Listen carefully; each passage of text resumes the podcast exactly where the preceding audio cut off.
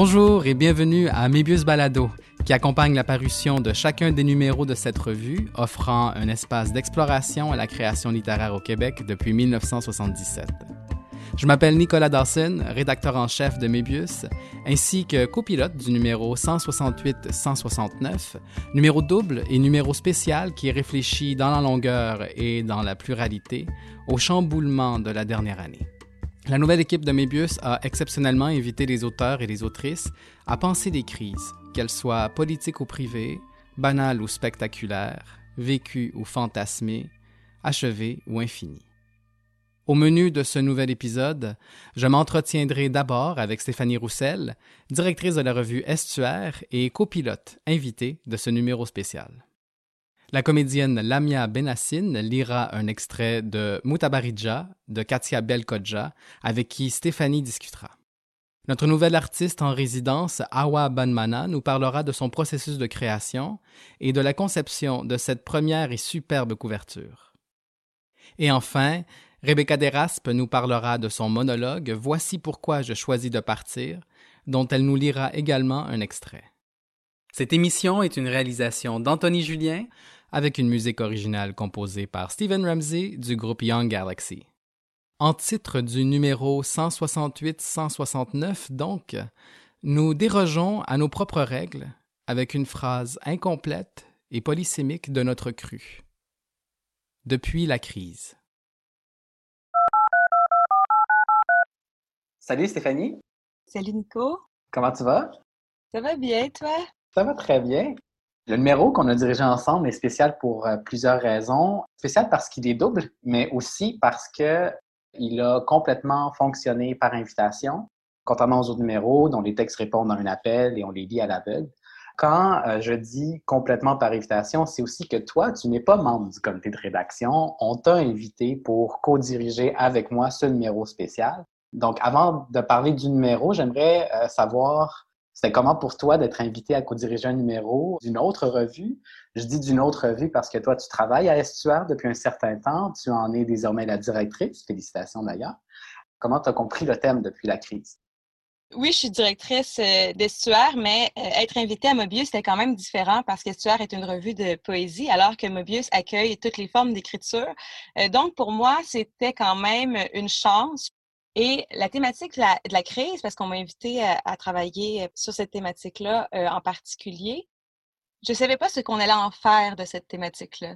Je pense que je l'ai acceptée, je l'ai accueillie, mais je me demandais vraiment comment on pourrait parvenir à faire un, un numéro sur cette thématique-là, parce que moi, je suis une personne qui écrit dans une certaine distance quelque part. Je suis, euh, je suis loin de l'écriture journalistique. J'ai besoin d'un décalage temporel avec ce qui m'arrive pour être mmh. capable d'en parler et de le voir de manière plus claire.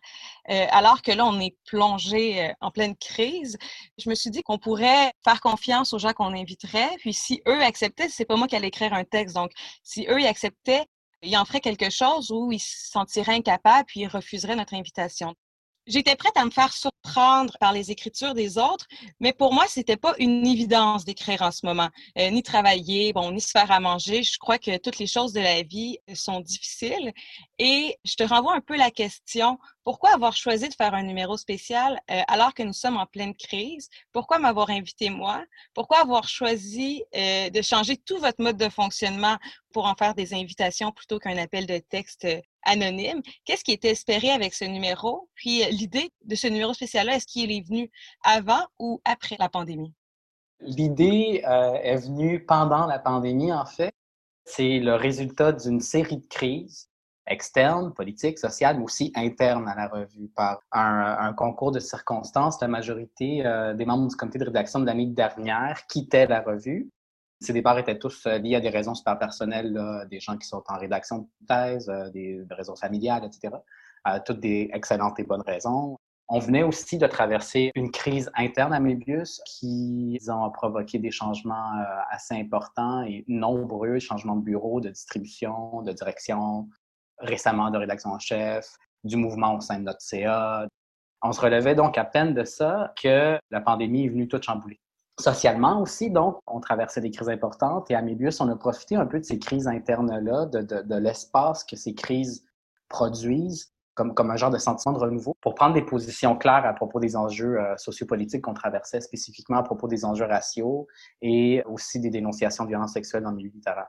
On a euh, pensé donc à ce numéro-là parce qu'on sentait que les circonstances nous obligeaient à ne pas faire les choses comme à l'habitude, qu'on devait faire un numéro qui, qui nous force à revoir nos méthodes, à expérimenter pour être euh, en mesure de penser les crises qu'on traverse puis d'en faire aussi des occasions d'apprentissage. Je pense que c'est le plus important. Après, comme toujours, en revue, les choses sont allées très, très vite. Là. Et on t'a invité parce que, je dirais, ton expérience dans le, monde des revues et en édition, ta sensibilité de lectrice, ta sensibilité d'autrice aussi, puis aussi tes prises de position publiques. Tout ça nous, euh, nous semblait tout à fait en continuité, je pourrais dire, avec la voie dans laquelle on désirait que la revue s'engage avec ce numéro-là. Puis aussi, ben, à cause de toutes ces raisons-là, on te considère comme une, amie de, la revue, comme, comme Estuaire est, à mon avis, euh, une amie euh, de Mébius, comme le sont aussi d'autres euh, revues, comme Spirale, comme Lettre québécoise, qui sont aussi nos colocs. Donc, c'était aussi dans une volonté de créer une genre de communauté. Puis justement, dans cette même logique-là de création de communauté, moi, je voulais te parler des auteurs et des autrices qu'on a invités à écrire dans ce numéro. Je pense que dans le processus, je t'ai jamais vraiment posé la question, c'était quoi tes critères? Je vais juste revenir sur quelque chose que je trouve que tu as dit de très intéressant sur euh, l'idée des mmh revues amies. Je trouve que politiquement, de justement avoir des collaborations entre les revues, de partager les mêmes bureaux, il y a quelque chose de très beau à, reconstruire le milieu littéraire, moins en travers des luttes qu'à travers euh, des affinités, qu'à travers de l'entraide. Moi, je, défends euh, avec ferveur l'idée de faire des invitations plutôt que des appels de texte. C'est quelque chose d'intéressant dans les appels de texte qu'on peut se laisser surprendre, mais je trouve qu'il y a quelque chose d'encore plus intéressant dans les invitations parce que on peut donner une voix à quelqu'un qui aurait peut-être pas osé la prendre, euh, prendre cette place-là par elle-même. Puis quand je fais des invitations, moi, je pense en partie à bon, qui avec qui j'ai rêvé de travailler et que j'ai pas encore eu la chance. Donc ça, ça, remplit peut-être un lot de mes invitations. Ces gens-là avec qui j'ai toujours rêvé de pouvoir accompagner un texte, que j'ai toujours rêvé de pouvoir euh, euh, discuter, apprendre à mieux connaître leur écriture. Donc une partie peut-être égoïste qui est celle-là.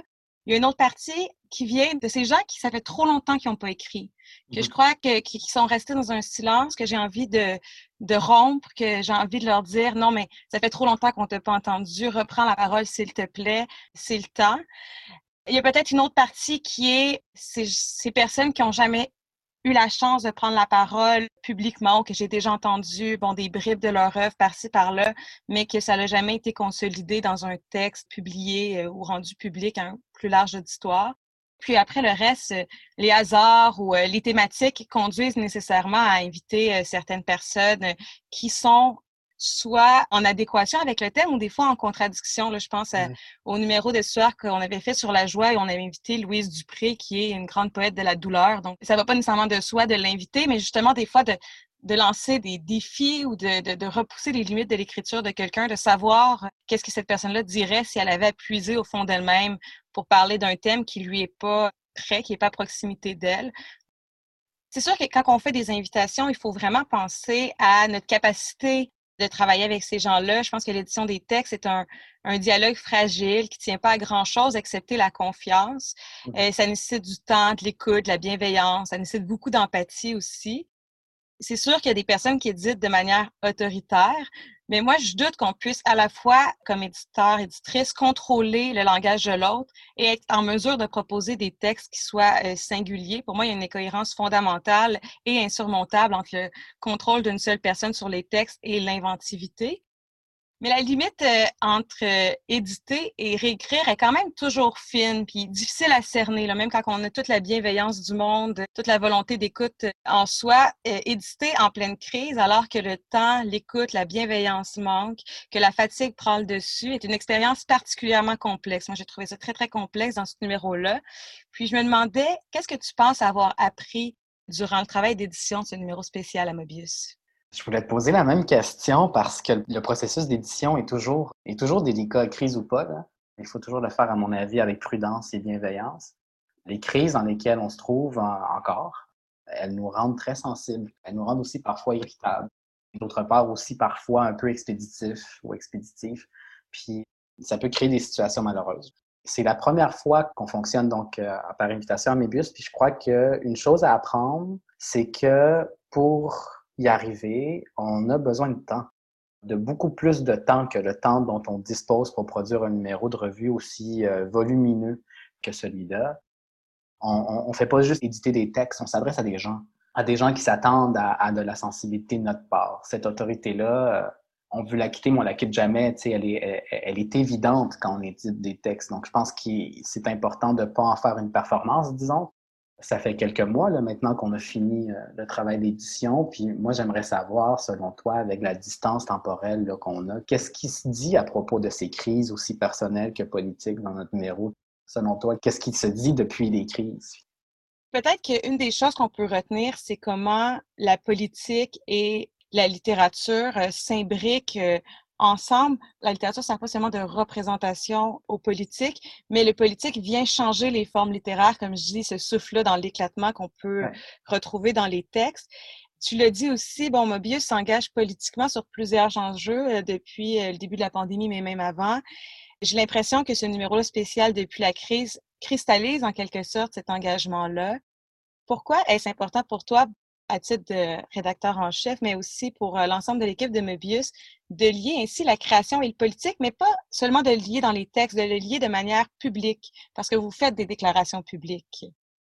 Ça risque d'être un peu controversé ce que je vais dire, et je dois être sincère, ça n'a pas été toujours unanime au sein de l'équipe. C'est pour ça que je tiens à dire ici que je parle en tant qu'écrivain, en mon propre nom, et pas au nom de la revue, même si je vois bien que la revue prend une direction inspirée par ces positions-là des positions qui sont aussi celles de l'équipe actuelle.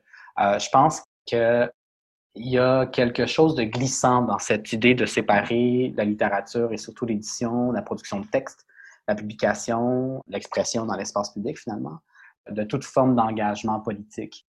Ce sont des individus qui nous parlent, qui nous écrivent, qui nous envoient des textes dans l'espoir d'être publiés. Ce sont des personnes qui, comme nous, euh, ont un passé, une famille, un milieu social d'origine, un parcours, une langue, des langues, des couleurs de peau, euh, des appartenances multiples, des expériences personnelles qui sont aussi, la plupart du temps, euh, symptomatiques d'injustice sociale, de conditionnement, d'aliénation ou, à l'inverse, d'émancipation.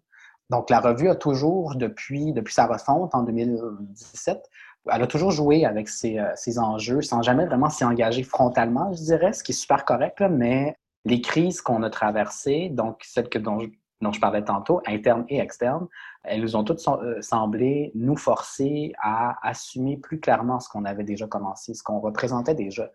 Sinon, en tout cas, à mon avis, on avait l'impression d'ignorer ce, qui, euh, se passait dans le monde alors que ça nous touchait personnellement.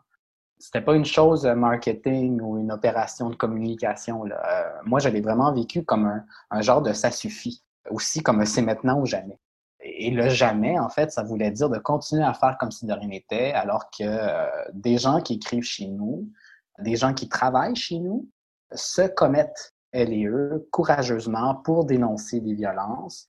Notre milieu littéraire a un besoin urgent de lieux sécuritaires, d'appui, mais aussi d'engagement. Je pense que cette sécurité-là, cet appui, cet engagement-là, vient avec des positions claires, sans une genre d'imprécision, puis une genre de volatilité mignonne qu'on voit beaucoup dans la culture. Moi, je pense que ça nous sert plus, cette volatilité-là. Puis si, si je me fie aux conversations qu'on a eues au sein de l'équipe depuis ces engagements-là, depuis ces prises de position publiques, je peux dire que, que ça nous réussit. En tout cas, très honnêtement, ça nous force à avoir des conversations difficiles, mais je pense qu'il est temps de les avoir, ces, ces conversations à l'intérieur d'un espace que lui est sécuritaire un espace dans lequel on a été très heureux et heureuse de t'accueillir, Stéphanie, temporairement.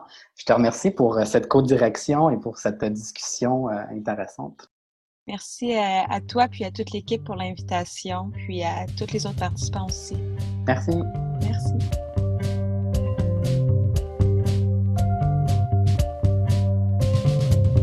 Mébius offre un laboratoire à la création littéraire audacieuse au-delà des genres depuis plus de 40 ans.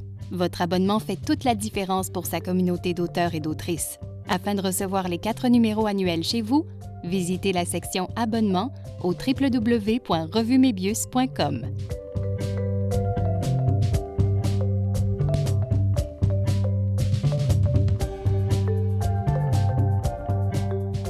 Katia Belkodja nous a offert Mutabaridja, un texte bouleversant dont elle parlera avec Stéphanie Roussel. En voici d'abord un extrait, lu par la comédienne Lamia Benassine. En Kabylie, on engage des pleureuses pour accompagner les cercueils. Sangloter, s'arracher les cheveux, mettre en scène la douleur de ceux qui ne peuvent pas pleurer. À chaque féminicide, engager des hurleuses. Mesurer ça au sonomètre, la quantité de décibels, l'endurance de leurs cris, les payer en argent sonnant et trébuchant, payer les femmes les plus laudes qu'on ait croisées, les voix les plus aiguës, les plus rauques, les plus éraillées. Tous les trois jours, bon an, mal an, les accompagner, cercueil assourdissant dans les rues de la ville. À Villeray, un graffiti. Dans cinq féminicides, c'est Noël. Il y a ce cliché, on se pointerait avec le drapeau partout. Ce n'est pas complètement faux. Aux rencontres sportives, aux manifestations, à des événements variés, rien à voir avec le vert, blanc, rouge, le croissant ou l'étoile, mais il est là quand même, le drapeau. One, two, three. Il y aura toujours quelqu'un pour répondre Vive l'Algérie Je l'ai crié seul dans un show d'humour un jour. Les conspirationnistes ont peur des puces. J'en ai clairement une implantée quelque part, activée automatiquement. Je crie, je suis dans un match de foot permanent. Je n'avais pas amené de drapeau ce jour-là. J'aime le voir dans les games de ringuettes, les manifestations, les rassemblements qui n'ont rien à voir avec le vert blanc rouge. On porte le drapeau. On se l'enroule sur les épaules, autour du cou. C'est à cause de la cicatrice. La légende veut qu'un jour il y ait eu erreur sur la personne. Les intégristes se sont trompés de cible. Ils ont exécuté quelqu'un en le confondant avec un autre. La légende veut qu'il soit allé s'excuser à sa mère. Une bavure. Un peu comme une bavure policière. Même si les policiers ne présentent pas d'excuses aux mères de leurs victimes. J'avais moins peur des fusillades que des égorgements, moins peur des balles perdues. La légende racontait aussi qu'une balle perdue avait tué le fils d'un voisin. Les légendes sont probablement vraies. Les légendes existent dans les conversations entre adultes qui ne nous concernent que de très loin. Eux sont à des années de nous et c'est pour ça qu'ils croient aux monstres. C'est peut-être à cause des accidents que je n'avais pas peur des fusillades. Des ballets, des comédies d'erreur. Une balle perdue ne me vise pas particulièrement. Tous les enfants le savent. C'est toujours moins grave quand on ne fait pas exprès. C'est ici que j'ai commencé à avoir peur des fusillades. En 2017, le 29 janvier, n'être jamais retourné à la ville de la Mosquée Rouge. Aucune erreur sur la personne. Les enfants le savent. C'est toujours plus grave. Il paraît que c'est difficile de parler des mots quand les mots contiennent des bateaux de cadavres. Il paraît que c'est difficile de se faire signifier qu'un mot contient des bateaux de cadavres, même quand on est spécialiste des signifiants. Il paraît que ça se compare à une décapitation quand on n'a jamais vraiment eu peur d'être décapité. Le créponné ressemble au sorbet au citron sans être du sorbet au citron. C'est cuisiné avec des blancs d'œufs montés en neige. C'est une crème glacée, mais c'est aussi une mousse. Le créponné est en voie d'être classé au patrimoine immatériel de l'UNESCO. Impossible d'en trouver à l'extérieur du pays. Impossible à reproduire, je sais. J'ai essayé. Je ne sais pas s'il y aura une cérémonie, mais j'ai préparé mon drapeau au cas où. Parler du créponné à l'enfant. Comme ma mère m'avait appris à rincer le gunpowder longtemps à l'eau bouillante avant de rajouter la menthe. Tuer l'amertume. Pendant quelques secondes, la tête coupée du mouton bouge encore, indépendamment de son corps qui fait quelques pas flageolants. Peut-être quelques minutes, j'étais petite, le temps semblait immense. Je suis restée interdite. Mon père voulait qu'on s'en aille, qu'on ne regarde pas, mais mon oncle fermier a dit Laisse-les Laisse-les elles apprendront bien assez vite que les animaux, les plantes, les parents, les citadines tétanisées.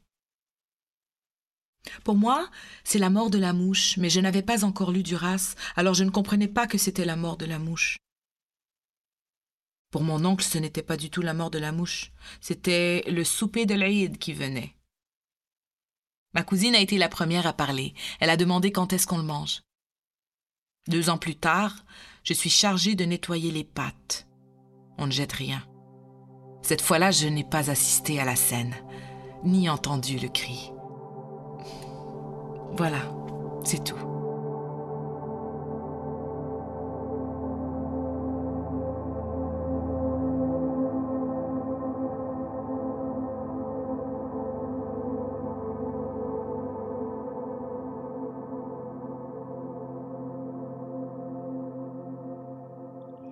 Bonjour Katia, ça va bien? Merci Stéphanie, salut, est-ce que ça va toi? Oui, euh, je suis vraiment privilégiée de pouvoir euh, discuter avec toi aujourd'hui, puis aussi d'avoir pu accompagner ton texte dans le numéro spécial de Mobius. Je trouve que ton écriture, euh, je pourrais la qualifier de force limpide, puisque s'il y a des jeux d'opacité dans ton texte, on en saisit, je trouve, les effets de manière très claire, très franche, c'est-à-dire qu'on se sent traversé par eux, qu'on sait changer grâce à eux. Et je voulais savoir, est-ce que ce texte que tu publies dans Mobius, c'est le premier récit qui t'est venu euh, lorsqu'on t'a invité à écrire depuis la crise? Et qu'est-ce qui t'a mené à l'écrire? Ben, je te dirais qu'au départ, je cherchais quelque chose de plus continu. Je me disais, euh, je cherchais un sujet de nouvelle, je voulais m'engager dans quelque chose de narratif. Mais avec la crise, les crises, justement, je ressentais pas la disponibilité cognitive, cérébrale pour faire ça. Puis j'étais habité par tellement de choses qui macéraient, qui macéraient depuis le début de la pandémie et qui macéraient particulièrement depuis euh, l'analogie que certains ont fait suite à la crise de la liberté académique entre la plainte académique qui avait été logée contre Verouchka, lieutenant Duval, et l'assassinat, la décapitation en fait euh, horrifiante du prof en France Samuel Paty. Et, ça, ça a vraiment fait monter la rage parce que autant je me suis tenue un peu loin du débat sur le mot en haine parce que ben, je trouvais, comme Stéphane Martelly qui a écrit le très beau texte, je n'irai pas à la que comme elle, j'irai pas euh, entendre, discuter civilement de son humanité. Moi, je, je la suivais à 100% là-dedans. Et en même temps, la décapitation, c'était beaucoup plus proche de moi, ça m'appartenait la décapitation, l'égorgement, le terrorisme, c'est des choses qui m'appartiennent dans ma chair, qui m'appartiennent dans mes premiers souvenirs. Et cette non-équivalence, j'avais vraiment besoin de la dire parce que ça m'ébranlait trop. Et finalement, c'est ça qui est sorti. Donc, j'ai été incapable d'aller dans la narration et je me suis retrouvée dans les fragments et dans ces espèces d'éclats, justement. C'est comme si j'avais pris des assiettes et je les avais jetées et c'était les éclats de ma rage qui s'étaient retrouvés en texte. Je m'y attendais pas d'ailleurs. C'était pas ce que je m'attendais à écrire et à donner. C'est juste sorti parce que ça m'a serré et que ça avait besoin de sortir. Dans ton texte, justement, tout part de la décapitation. Y revient, c'est un motif central qui emprunte des représentations plurielles. Euh, on peut le voir à travers le coup tranché d'un mouton euh, lors de la préparation d'un repas, autour euh, du positionnement d'un foulard, de l'impossibilité de crier qui revient souvent, ou bon, plus concrètement de cadavres qui sont sans tête. Bien sûr, tu nous préviens dès l'incipit de ton texte que la décapitation, euh, comme tu viens de nous dire, n'est pas une fusillade, un attentat à la voiture piégée, une bombe, un démembrement, un égorgement et encore moins une plainte académique. Qu'est-ce qui est euh, particulier à la décapitation et qui a fait en sorte que ce soit ce motif-là qui revienne sans cesse? C'est qu'il y a quelque chose de tellement final dans la décapitation, forcément, hein? Et en même temps, quand on a déjà vu celle d'un animal, par exemple, c'est vraiment un moment transitoire. C'est un peu deg, je suis désolée, pour lequel pendant quelques minutes, la tête euh, respire, belle encore, pense encore, supplie peut-être encore. Et c'est impossible d'en revenir d'une décapitation, c'est impossible d'en guérir. Et en même temps, c'est la conscience aiguë un instant de sa propre agonie. J'ai l'impression que c'est le, le, point culminant de la terreur, parce que c'est la terreur jusque dans l'agonie. Et c'est terrifiant aussi quand c'est une possibilité, quand il y a vraiment des gens qui se promènent avec des armes blanches pour égorger ou décapiter. Donc, tout y revient parce que cette possibilité-là, elle est toujours en arrière de la tête quand on en a eu peur. Elle refait forcément surface quand on l'a connue. Et c'est pour ça aussi que cette analogie m'avait autant ébranlée, que je l'avais trouvée aussi violente. parce qu'une décapitation, c'est le point culminant de la terreur, selon moi. Et en même temps, c'est une séparation, c'est souvent une métaphore. Par exemple, chez, chez Abla Farouk, c'est une métaphore de la guerre au, Liban. Donc, le démembrement, la décapitation, donc il y a cette idée de la séparation aussi entre une même personne, mais aussi entre des membres de la société.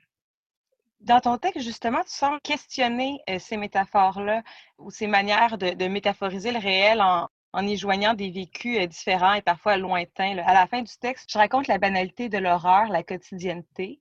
Une quotidienneté qui vient à faire euh, se confondre les bruits étranges d'un tuyau à ceux connus d'un égorgeur.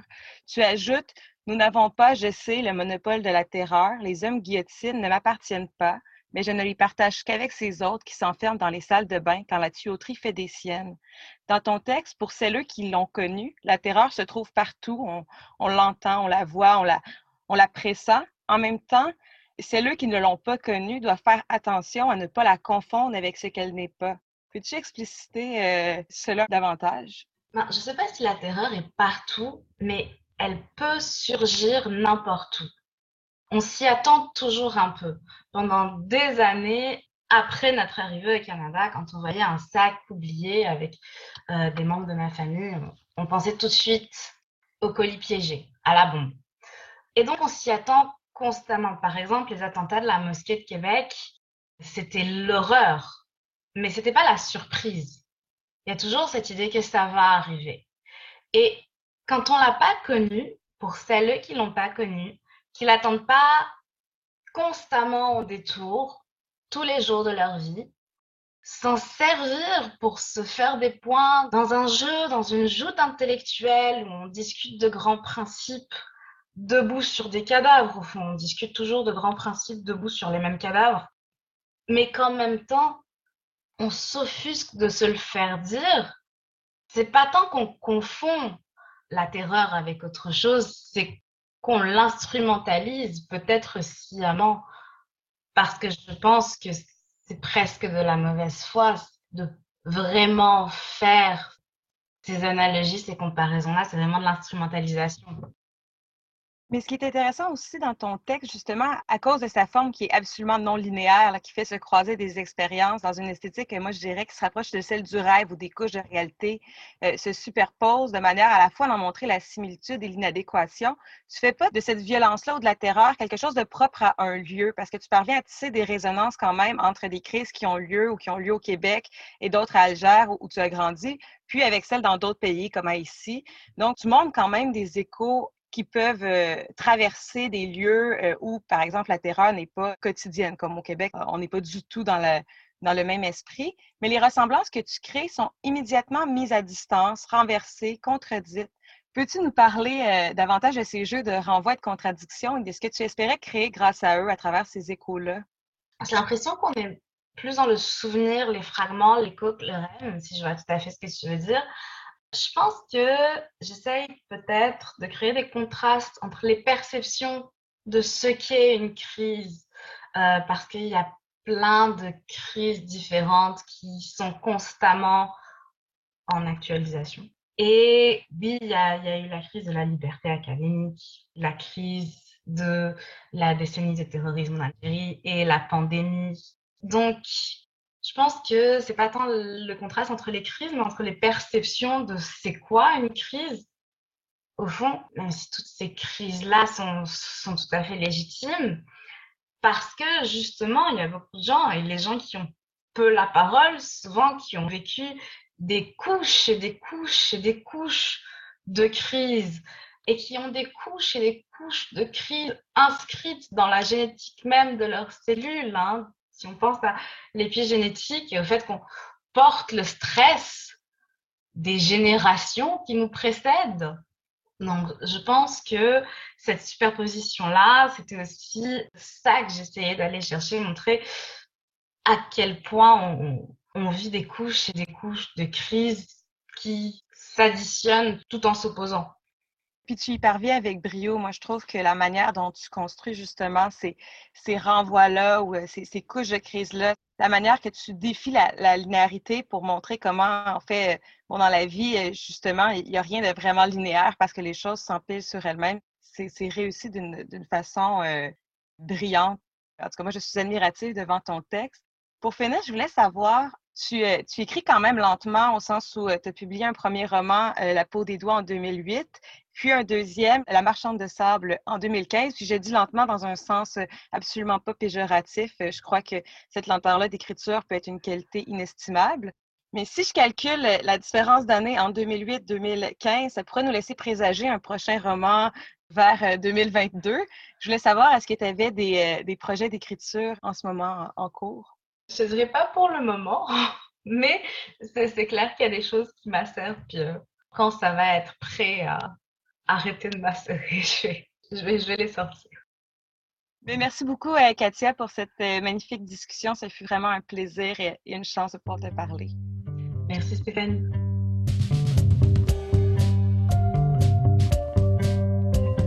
Vous connaissez sans doute les rubriques de la revue qui nous ont été présentées dans le détail l'année dernière par notre ex-rédac-chef Jeanne Auclair.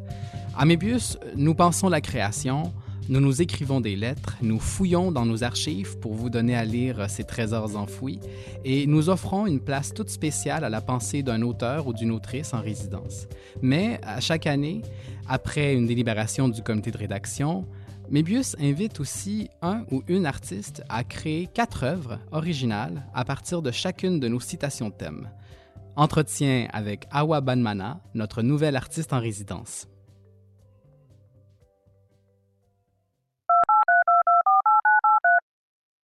Bonjour Awa. Allô Nicolas. Alors, pour cette euh, rencontre, on a décidé, toi et moi, de discuter autour de ta pratique et des enjeux qui t'intéressent, entre autres parce que je trouve que ton travail et tes préoccupations euh, politiques et artistiques ont une orientation similaire à celle que prend la revue euh, avec ce numéro-là. Donc, première question, peux-tu nous parler un peu de ton parcours et surtout des manières dont tes intérêts artistiques et politiques aussi se sont construits, se sont transformés en pratiques militantes et en pratique artistique? Honnêtement, mon parcours artistique et mon parcours militant, il est très récent. En fait, il date seulement de mon arrivée à Montréal. Moi, je suis arrivée à Montréal en 2015 et avant, j'habitais en France et j'habitais aussi un petit peu au Sénégal quand j'étais plus jeune. Mais j'ai principalement passé ma vie dans un tout petit village du sud-est de la France qui est plutôt marqué par une présence euh, d'extrême droite assez forte. Je viens pas d'un milieu militant. Mes parents étaient absolument pas nécessairement militants. Ils ne sont pas des artistes non plus. Moi, je suis plutôt d'une famille comme ouvrière et c'est vrai qu'on parlait politique chez nous, mais en même temps, il n'y avait pas vraiment d'endroit où tu peux t'impliquer et tout, et en particulier en étant des personnes racisées, en étant aussi comme des communautés qui étaient issues d'immigration, c'était pas possible. C'était difficile à mettre en place, c'était pas vraiment toujours possible.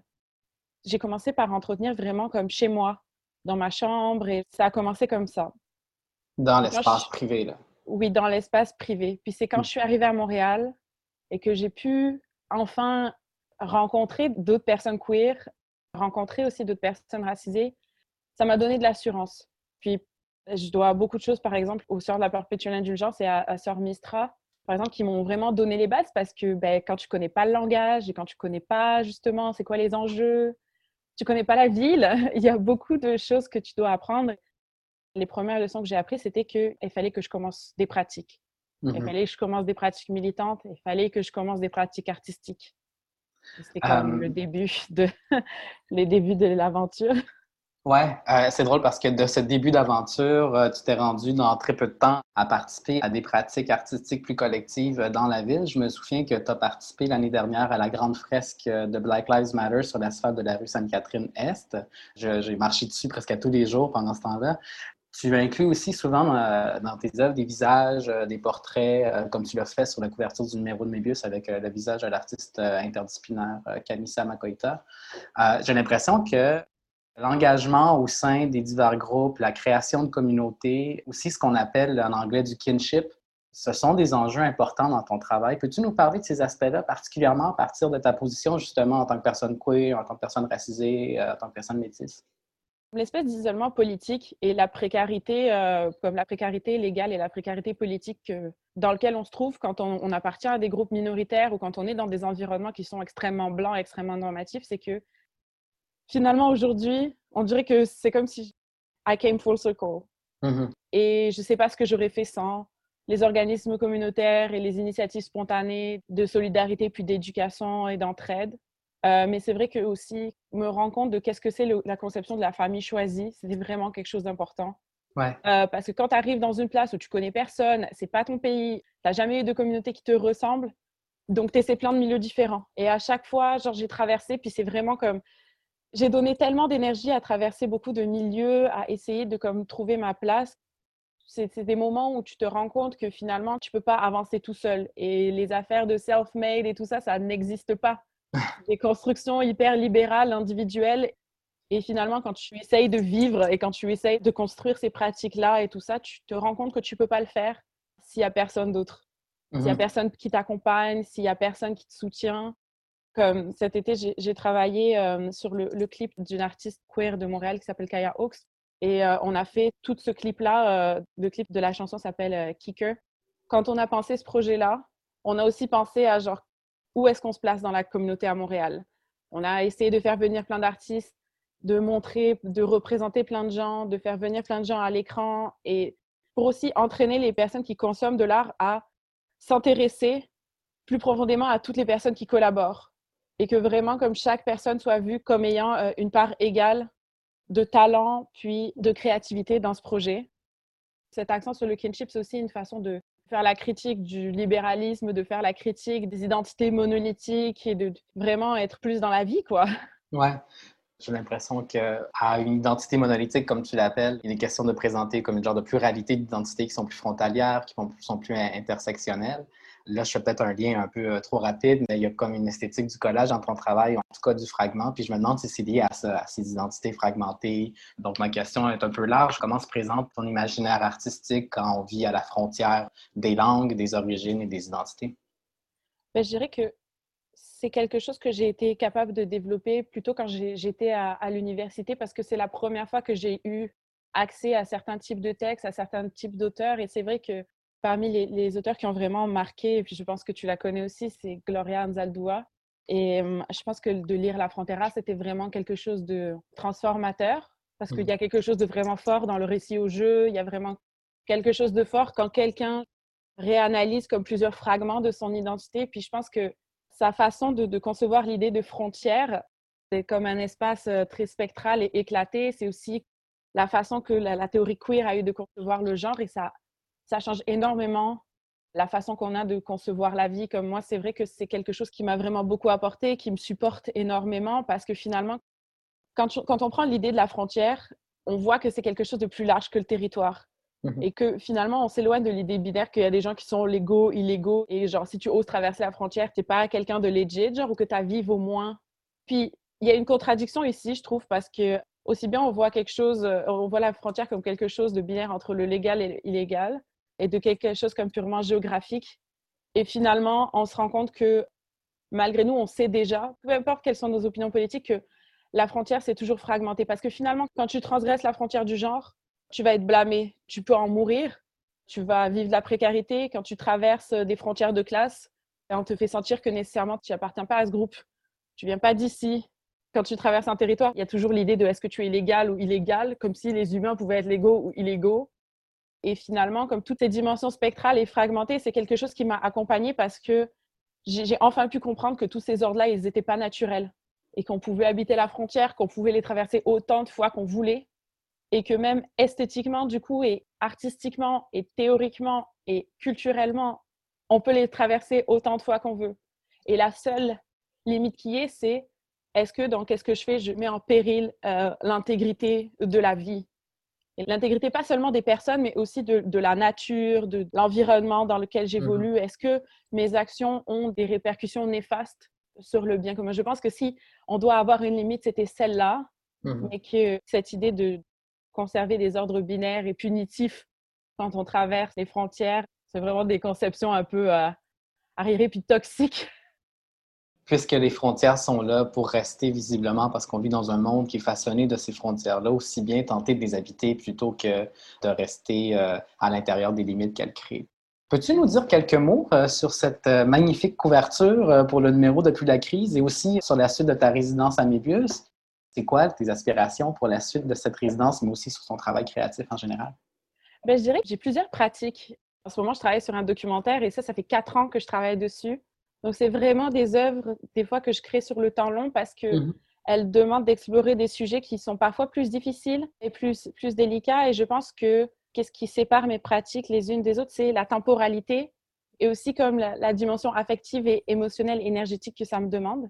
Le portrait de Camissa, c'est vraiment un travail qui est comme à la frontière de l'esthétique artistique que j'essaye de travailler.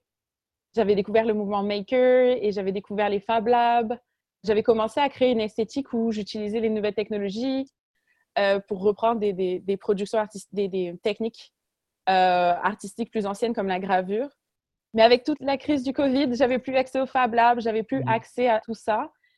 Et du coup, j'ai essayé d'adapter mon, mon, esthétique à la situation politique aussi dans ce contexte-là. Puis je dirais que la seconde chose qui vraiment euh, marque les orientations de mes pratiques, c'est aussi toutes les dimensions affectives et émotionnelles. Puis ça dépend aussi de quelle énergie j'ai mmh. à, à, donner dans l'œuvre. Quand on m'a dit ah, le, le, titre de ce prochain numéro, ça va être Après la crise, c'est comme si j'essayais de revenir à toutes les choses qui m'avaient marqué durant ces crises et toutes les choses que j'étais obligée de transformer, toutes les choses auxquelles on a été obligé de s'adapter, toutes les choses qui nous ont fait du bien. Et en montrant Camissa, qui est aussi Bambara comme moi, c'était une façon aussi de remettre l'accent sur ma communauté qui est un ensemble qui me fait du bien. D'intégrer par exemple des glitches informatiques ou des glitches numériques, c'était aussi une façon de rappeler toutes les pérégrinations avec Zoom qu'on a eues et la vie euh, en numérique. Je pense que ouais, c'est ça. Je, crée euh, aussi euh, très organiquement. Juste pour rappeler, le titre au départ, c'était après la crise et on a changé pour depuis la crise parce que les crises ne sont pas finies. Comme les frontières, aussi bien faire quelque chose depuis les crises plutôt que faire semblant qu'elles sont derrière nous. Merci beaucoup, Awa, pour cet entretien. Merci, Nicolas.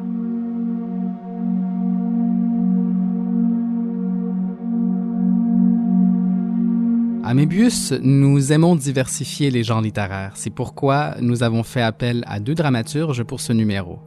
Extrait du monologue Voici pourquoi je choisis de partir de Rebecca Deraspe, avec qui je m'entretiendrai ensuite.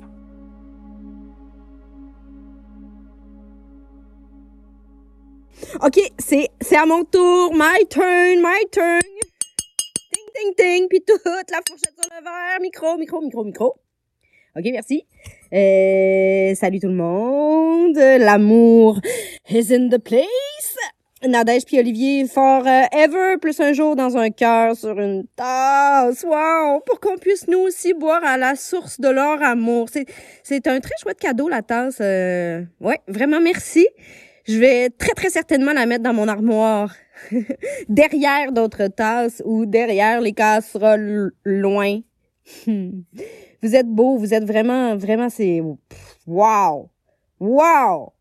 J'espère que vous allez prendre soin de vous. Votre rôle, c'est de vous aimer, hein? De vous aimer avec tout ce qui se fait de tendre, de, de, de, attendez, j'ai, j'ai écrit des affaires. Quand même, je me suis préparée.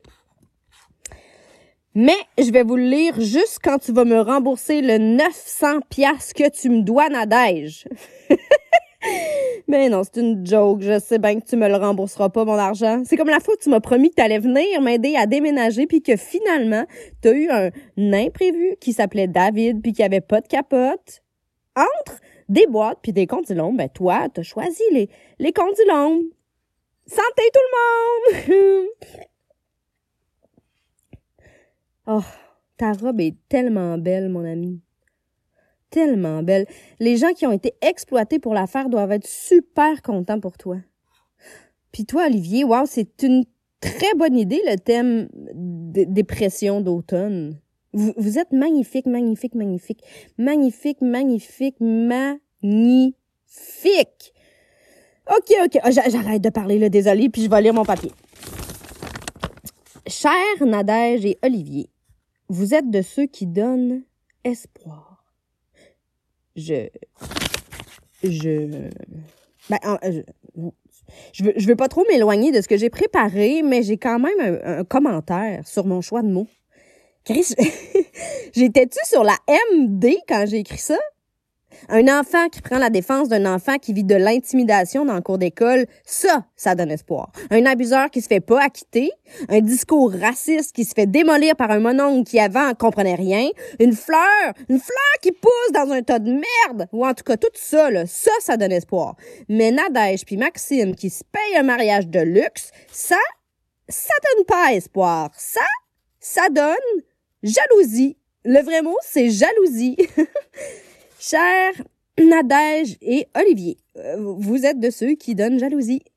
Puis c'est pour ça que je vais boire une grande gorgée de vin avant de continuer. Pardon. je suis émue. Quand j'étais enfant, mes parents se chicanaient beaucoup. L'expression violence conjugale, par contre, était pas tant à la mode. À l'époque, on utilisait plutôt ben gros caractère ou ouais ouais, ça a pas l'air facile ou le linge sale de la famille passe moi le beurre. Mais moi, du haut de mes huit ans, j'utilisais les mots ça va aller. Puis je les répétais en boucle dans ma tête. Crise de petite chienne du tabarnak. Ça va aller. Je vais te calisser la tête dans le mur. Ça va aller. Calme tes crises de nerfs, hostie, sinon je crisse mon hostie de camp pis tu me reverras plus la face. Ça va aller, ça va aller, ça va aller, ça va aller, ça va aller, ça va aller, ça va aller, ça va aller. Puis quand les mots ça va aller, allaient pas, je bouchais mes oreilles puis je sentais. J'entendais moins tous les mots que mon père garochait à ma mère par la tête. Ah, puis, puis vice-versa, là, hein. Ils étaient super égalitaires dans leur violence. Un féminisme comme un autre, j'imagine. Bref, ce que je veux dire avec ça, c'est qu'aujourd'hui, j'ai changé de truc. Vino is the new, je me bouche les oreilles puis je dis ça va aller. Mais à cette heure, c'est plus mon père puis ma mère qui crient. C'est moi, tu seul, à l'intérieur de mon oreiller. Santé! Oh, coucou Marcus! Oui, c'est moi, c'est ma tante Mumu! Santé puis tout! Puis, puis bonne chance avec ça, la fin du monde, hein? Bisous soufflés! Là, vous autres, mais vous autres, si vous avez des enfants, c'est en chuchotant qu'on menace de se crisser là. C'est-tu clair? Bon. OK, j'ai fini mon long laïus. Je suis pas ici pour scraper la plus belle soirée de votre vie. En même temps, si c'est ça la plus belle soirée de votre vie, j'ai beaucoup d'empathie pour le mot vivre qui doit pas se sentir si vivant que ça. Alors, cher Nadège et Olivier, vous êtes de ceux qui donnent envie de crier pourquoi toujours les mêmes, tabarnak?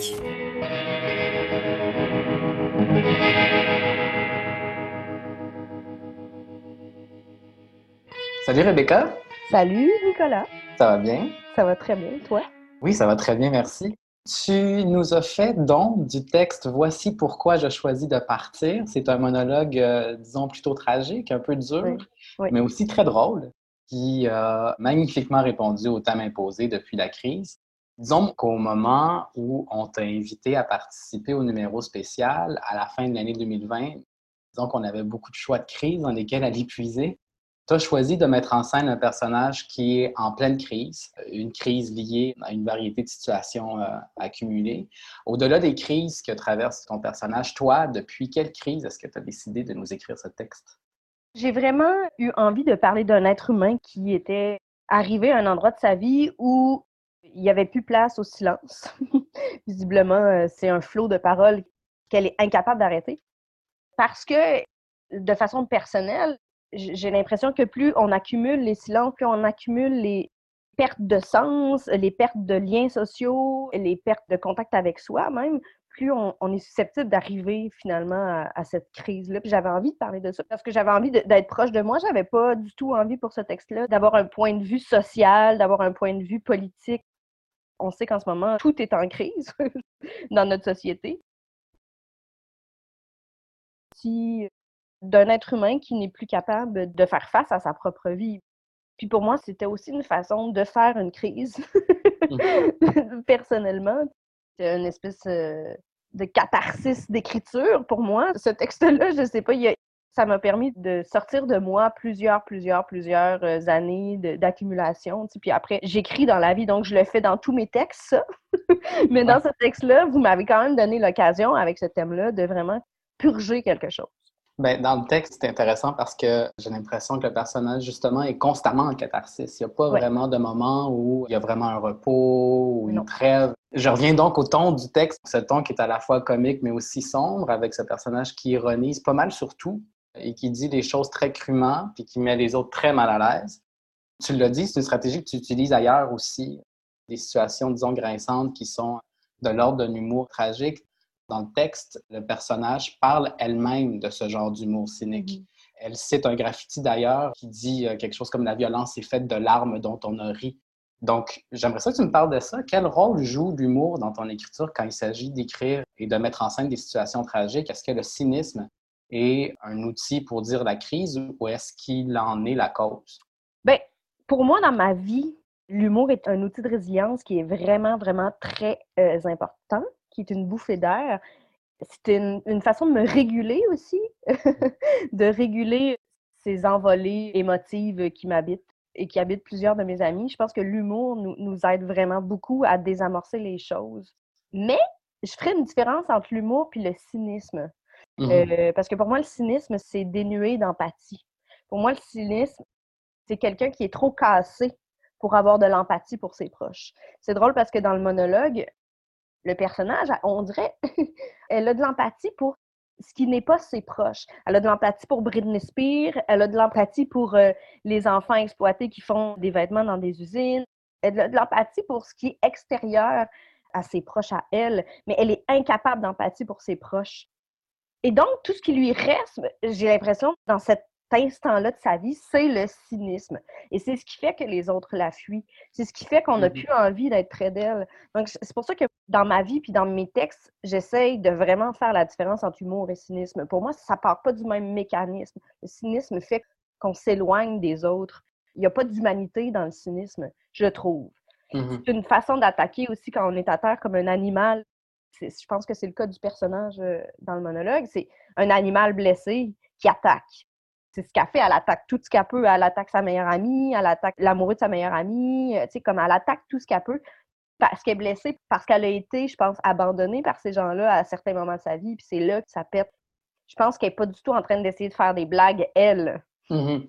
Non, c'est ça. Euh, c'est comme une forme de sabotage de ce qui est le plus proche d'elle pour pouvoir se libérer de quelque chose, mais c'est pas une volonté de saboter les choses comme une mesquinerie. C'est pas ça. Non, pour moi, je la, je la vois vraiment comme un animal blessé qui essaye de survivre à cette blessure-là, puis ça sort comme ça. Pour moi, c'est vraiment une personne qui est cassée à ce moment-là de sa vie. Peut-être que dans quelques semaines, ça va aller mieux. je, lui souhaite. Mais à ce moment-là de sa vie, il y a quelque chose qui est en crise, effectivement. Puis le cynisme qu'elle utilise, je pense que ce n'est qu'une façon de blesser les autres parce qu'elle est dans un elle est incapable d'empathie. Tu écris à la fin du monologue, je te cite, On sait que la crise va servir à rien. Te poserai une question un peu générale à toi, l'écrivaine, la dramaturge. La crise, elle sert à quoi? Je vais répondre de façon réellement personnelle, OK? J'ai remarqué que dans ma vie, chaque crise a fait advenir quelque chose. Par exemple, à 14 ans, j'ai souffert de troubles alimentaires et donc j'ai été hospitalisée et j'ai été coupée du monde extérieur pendant six mois. C'est très violent. Et la seule chose qui a réussi à me sortir de cette état de solitude extrême, ça a été le geste artistique. J'ai commencé à, écrire, j'ai commencé à dessiner, chose que je ne fais plus du tout aujourd'hui, mais ça a été vraiment le seul outil que moi j'ai trouvé à ce moment-là de ma vie pour me sortir de cet espace qui était complètement irrespirable pour moi. Plus tard, j'ai commencé à faire des crises de panique. Mais ce qui a fait que j'ai réussi à me sortir de ces crises de panique-là, ben, c'est vraiment l'écriture. C'est vraiment essayer de décortiquer la crise je te parle de ces deux moments-là parce que c'est deux moments assez fondateurs, je, te dirais, dans, mon parcours artistique, même parce que c'est deux moments qui m'ont fait découvrir que le geste artistique allait vraiment m'aider à m'en sortir, allait me permettre de me reconstruire et que ça me permettait en fait de comprendre ce qui s'était passé. Parce que dans la crise, pour moi, c'est le bordel. il n'y a rien qui mmh se tient, il n'y a rien qu'on peut comprendre, il n'y a rien. C'est l'effondrement du contrôle pour moi, l'écriture permet de reconstituer la scène de crime qui est la crise. Puis j'ai pas l'impression qu'en crise, crise, c'est possible d'écrire pour moi. Dans ma vie, l'écriture est dépendante de toutes ces crises-là. Puis je pense comme beaucoup de gens, là, on a des formes de crise qui viennent ponctuer nos vies. Puis j'ai l'impression que pour moi, l'écriture est vraiment dépendante et orchestrée par ces moments-là. Je peux pas écrire quand je suis dans des états comme ça. Mais après, ces états-là me permettent d'écrire. Donc, c'est vraiment étrange. C'est vraiment un thème qui me parle énormément. C'est drôle euh, que vous m'ayez approché pour ça parce que c'est vraiment quelque chose avec lequel je me débat au quotidien. Fait que tes questions me permettent de réfléchir à tout ça. Bien, parlons de l'invitation, justement. Toi, tu écris pour le théâtre, mais euh, tu es une vraie amie du milieu littéraire. Je t'ai vu euh, souvent dans des événements littéraires. Nous avons déjà écrit dans des revues en même temps. J'imagine bien que tu as l'habitude d'écrire pour le théâtre, pour que tes textes soient joués et non pas juste lus euh, en silence par des gens que tu ne vois pas. Mais ici, tu étais vraiment écrire, euh, invité à écrire pour être lu parmi, euh, parmi des récits, parmi des poèmes. Comment tu vis cette expérience-là, disons, intermédiaire, genre de cette présence théâtrale dans l'espace littéraire? Bien, J'aurais pu décider d'écrire de la prose ou même de la poésie et tout, mais pour moi, c'est un petit, petit geste de dissidence mmh. de décider d'écrire du théâtre parce que j'ai l'impression qu'il faut apprendre à lire l'oralité. C'est quelque chose qu'on n'a pas beaucoup accès comme lecteur. Il faut vraiment faire un effort pour acheter une pièce de théâtre à lire. Il faut faire un effort pour la lire. J'avais vraiment envie de garder cet aspect oralité, cet aspect performance aussi. C'est vraiment fait pour être lu sur scène. Donc, pour moi, c'est vraiment de donner, en fait, à lire du théâtre dans un, oui, dans un objet qui est littéraire pour qu'on puisse un peu euh, s'habituer puis faire Hey, on peut aussi le lire, le théâtre. C'est un objet qui peut être aussi littéraire. Puis c'est le fun de lire une pièce de théâtre. C'est pas la même expérience que de lire un, un roman ou un poème ou un autre objet littéraire voilà, j'avais envie de rester un peu dans, cet aspect euh, théâtral et surtout, je dirais, de façon un peu plus pragmatique. C'est plus simple pour moi d'écrire euh, du théâtre parce que c'est comme ça que je réfléchis, c'est comme ça que je réussis à structurer ma pensée. Je réfléchis en entendant quelqu'un qui me parle, donc euh, c'est vraiment plus simple pour moi. Puis plus, parce que je parlais de catharsis tout à l'heure, ça me permettait, cette catharsis-là, de faire parler cette femme-là. Merci beaucoup, Rebecca. Ça me fait plaisir. Merci de l'invitation.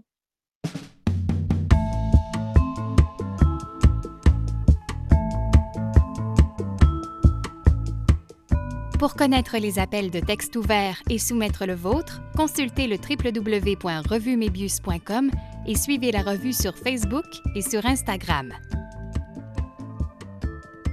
Cette balado-diffusion est rendue possible grâce au projet Littérature québécoise mobile financé par le Conseil de recherche en sciences humaines du Canada.